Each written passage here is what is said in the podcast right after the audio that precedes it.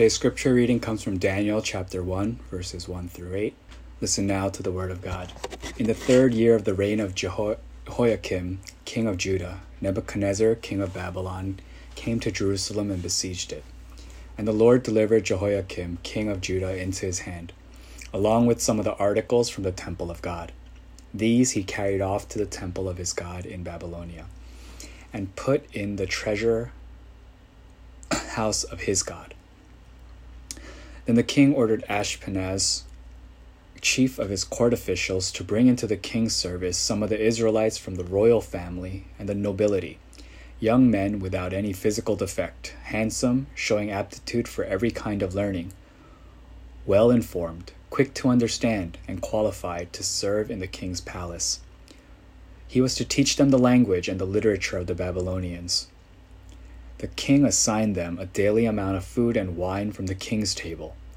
They were to be trained for three years, and after that, they were to enter the king's service. Among those who were chosen were some from Judah Daniel, Hananiah, Mishael, and Azariah.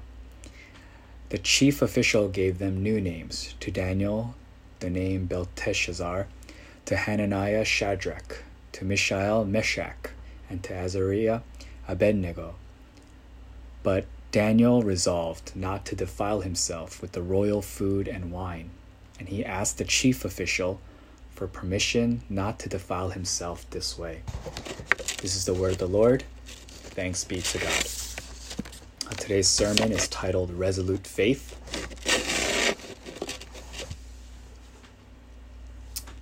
Adaptation and adjusting to changing circumstances is a virtue, and it's necessary in life.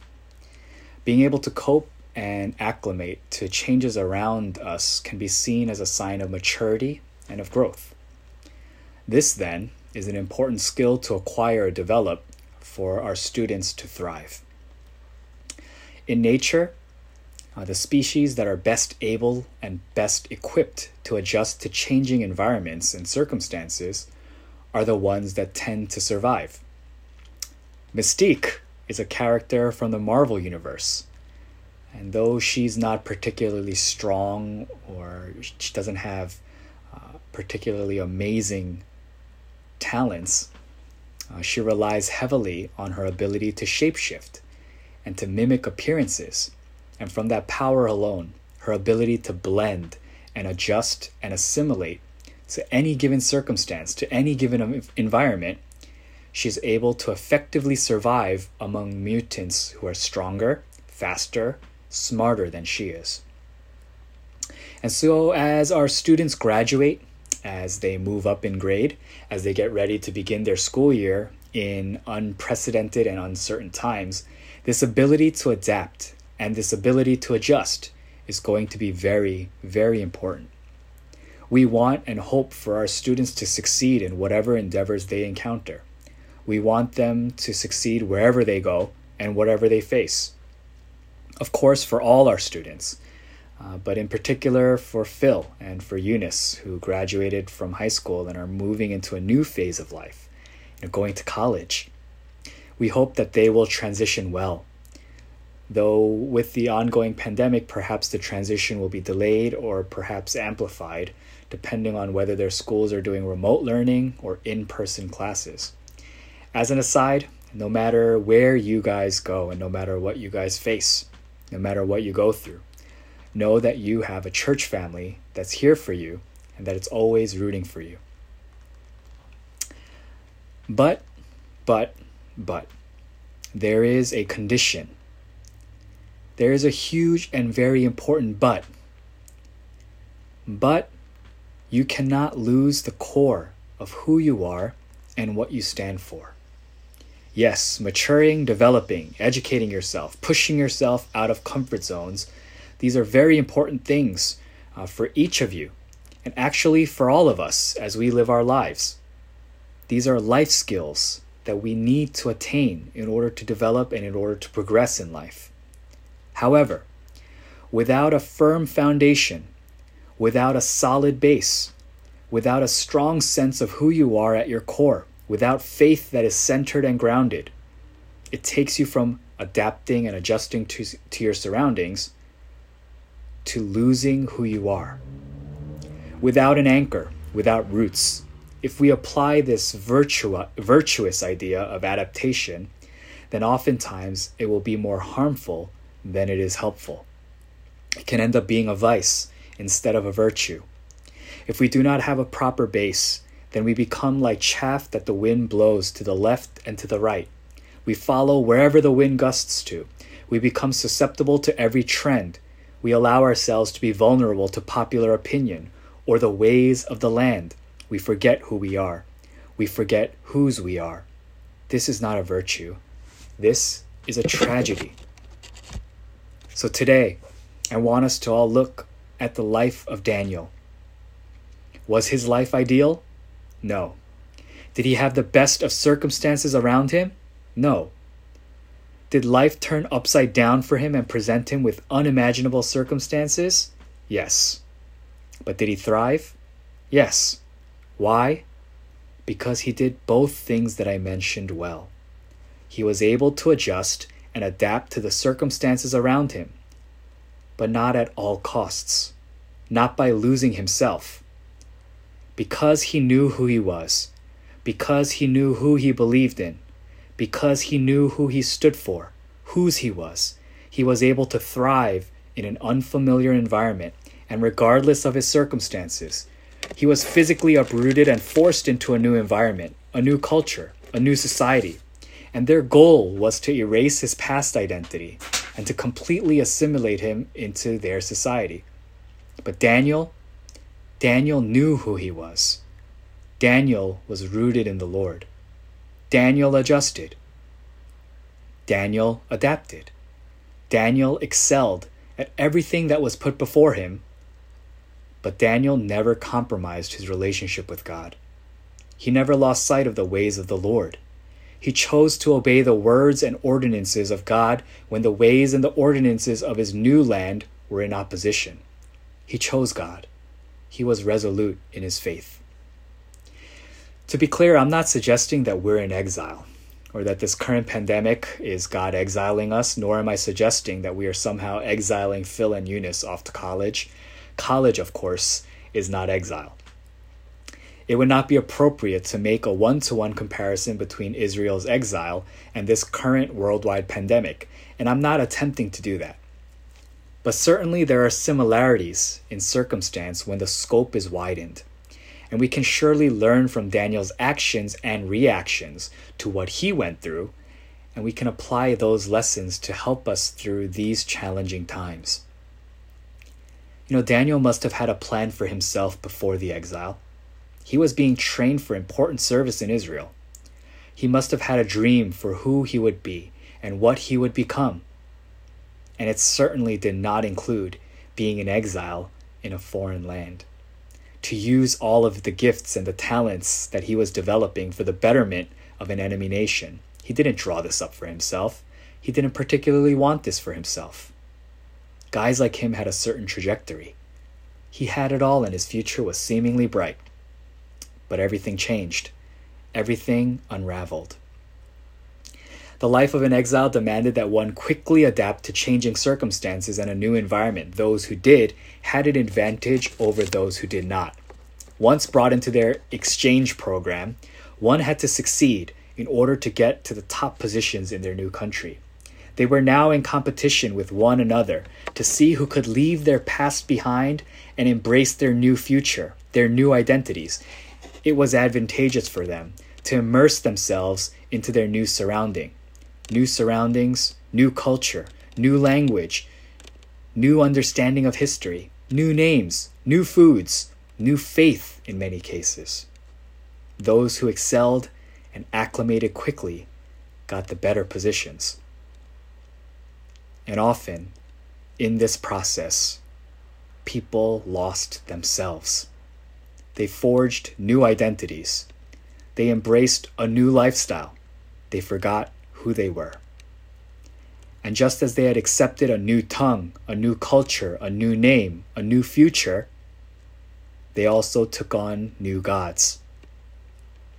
It was part of the package. It was inevitable for most exiles. But Daniel is Daniel because he did not. He would not. He could not. Though he was in a new land, though he was faced with a new outlook and a new direction in life, he knew who he was. He knew who his God was. He knew what the Word of God commanded. And Daniel would not compromise his relationship with God. He would not compromise his identity. He would not defile himself with the food provided by the royal court. He chose to adhere to the Word of God even in the most difficult of circumstances. Being physically fit was part of getting ahead, and he risked putting himself at a disadvantage by refusing the provided food. But he resolved not to defile himself. And though they called him Belteshazzar, he resolved that he was Daniel. Circumstances change around us. Our environment may change drastically. Who would have guessed what would happen to our world in the past few months? Plans, dreams, expectations, hopes that were carried into 2020, many of them were crushed by COVID. Not only that, but our normal daily living, the things that we always had and had grown accustomed to having, many of those things were taken away. Security, certainty, excitement, expectations, they were replaced by fear, uncertainty, separation, and despair. Our students go on to new challenges in life, facing new environments, new teachers, new friends, new expectations, new challenges. And while new circumstances can change many things, while new circumstances may take things may take things away, and while new circumstances force us out of our comfort zones, we must not lose who we are. We must not compromise our faith. We must not lose our identity as children of God. We must remain steadfast. We must be resolute. We must have resolute faith. Seasons change, the world is ever changing, surroundings change. Part of living life and growing up is embracing change. But as people of God, as children of God, we adapt, we adjust, but we do not compromise. We do not forsake. We do not forget. We remain resolute in who we are, what we believe, and who we believe in. This was who Daniel was. This is what I bless all of our students with. To Aaron, who graduated Sunday school and is entering into our youth group, though things change around you, you must be resolute in your faith. To Anderson, who is graduating junior high school, middle school, and entering into high school, though things change around you, you must be resolute in your faith. To Phil and Eunice, though your surroundings change, though your environment changes, you must be resolute in your faith. What then does it mean to be resolute? The Hebrew says that he put or set in his heart or mind. He put it in his mind or his heart. He set it in his mind or his heart. He made a decision. He committed to it. He was bold enough to speak up about it, though it could have been dangerous to him. He had no idea how the official in charge of his group would react, but he had set his heart on it. He had made up his mind. He had placed it inside of himself. He was not going to forsake God. He was not going to forget who he was and where he came from. He was Daniel, not Belteshazzar. He was resolute. My hope for our graduates, for all of our students, for all of our church members, is that while tides change, while times change, while circumstances and surroundings change, we hold on to who we are, things we learned, things we've experienced, that we hold on to our faith, that we live our lives with resolute faith, that we set in our hearts and put in our minds that we are God's people, no matter when, no matter where, no matter what.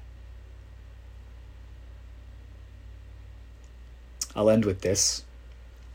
It reminds me of the words of the prophet Habakkuk.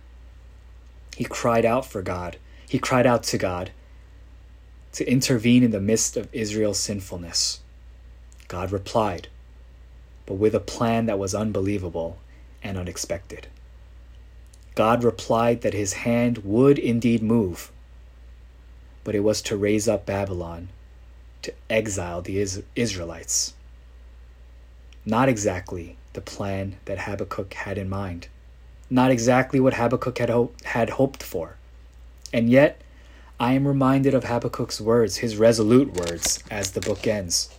Now we'll read it, and as we listen to it, may we be able to identify Habakkuk's resolve. I heard, and my heart pounded, my lips quivered at the sound.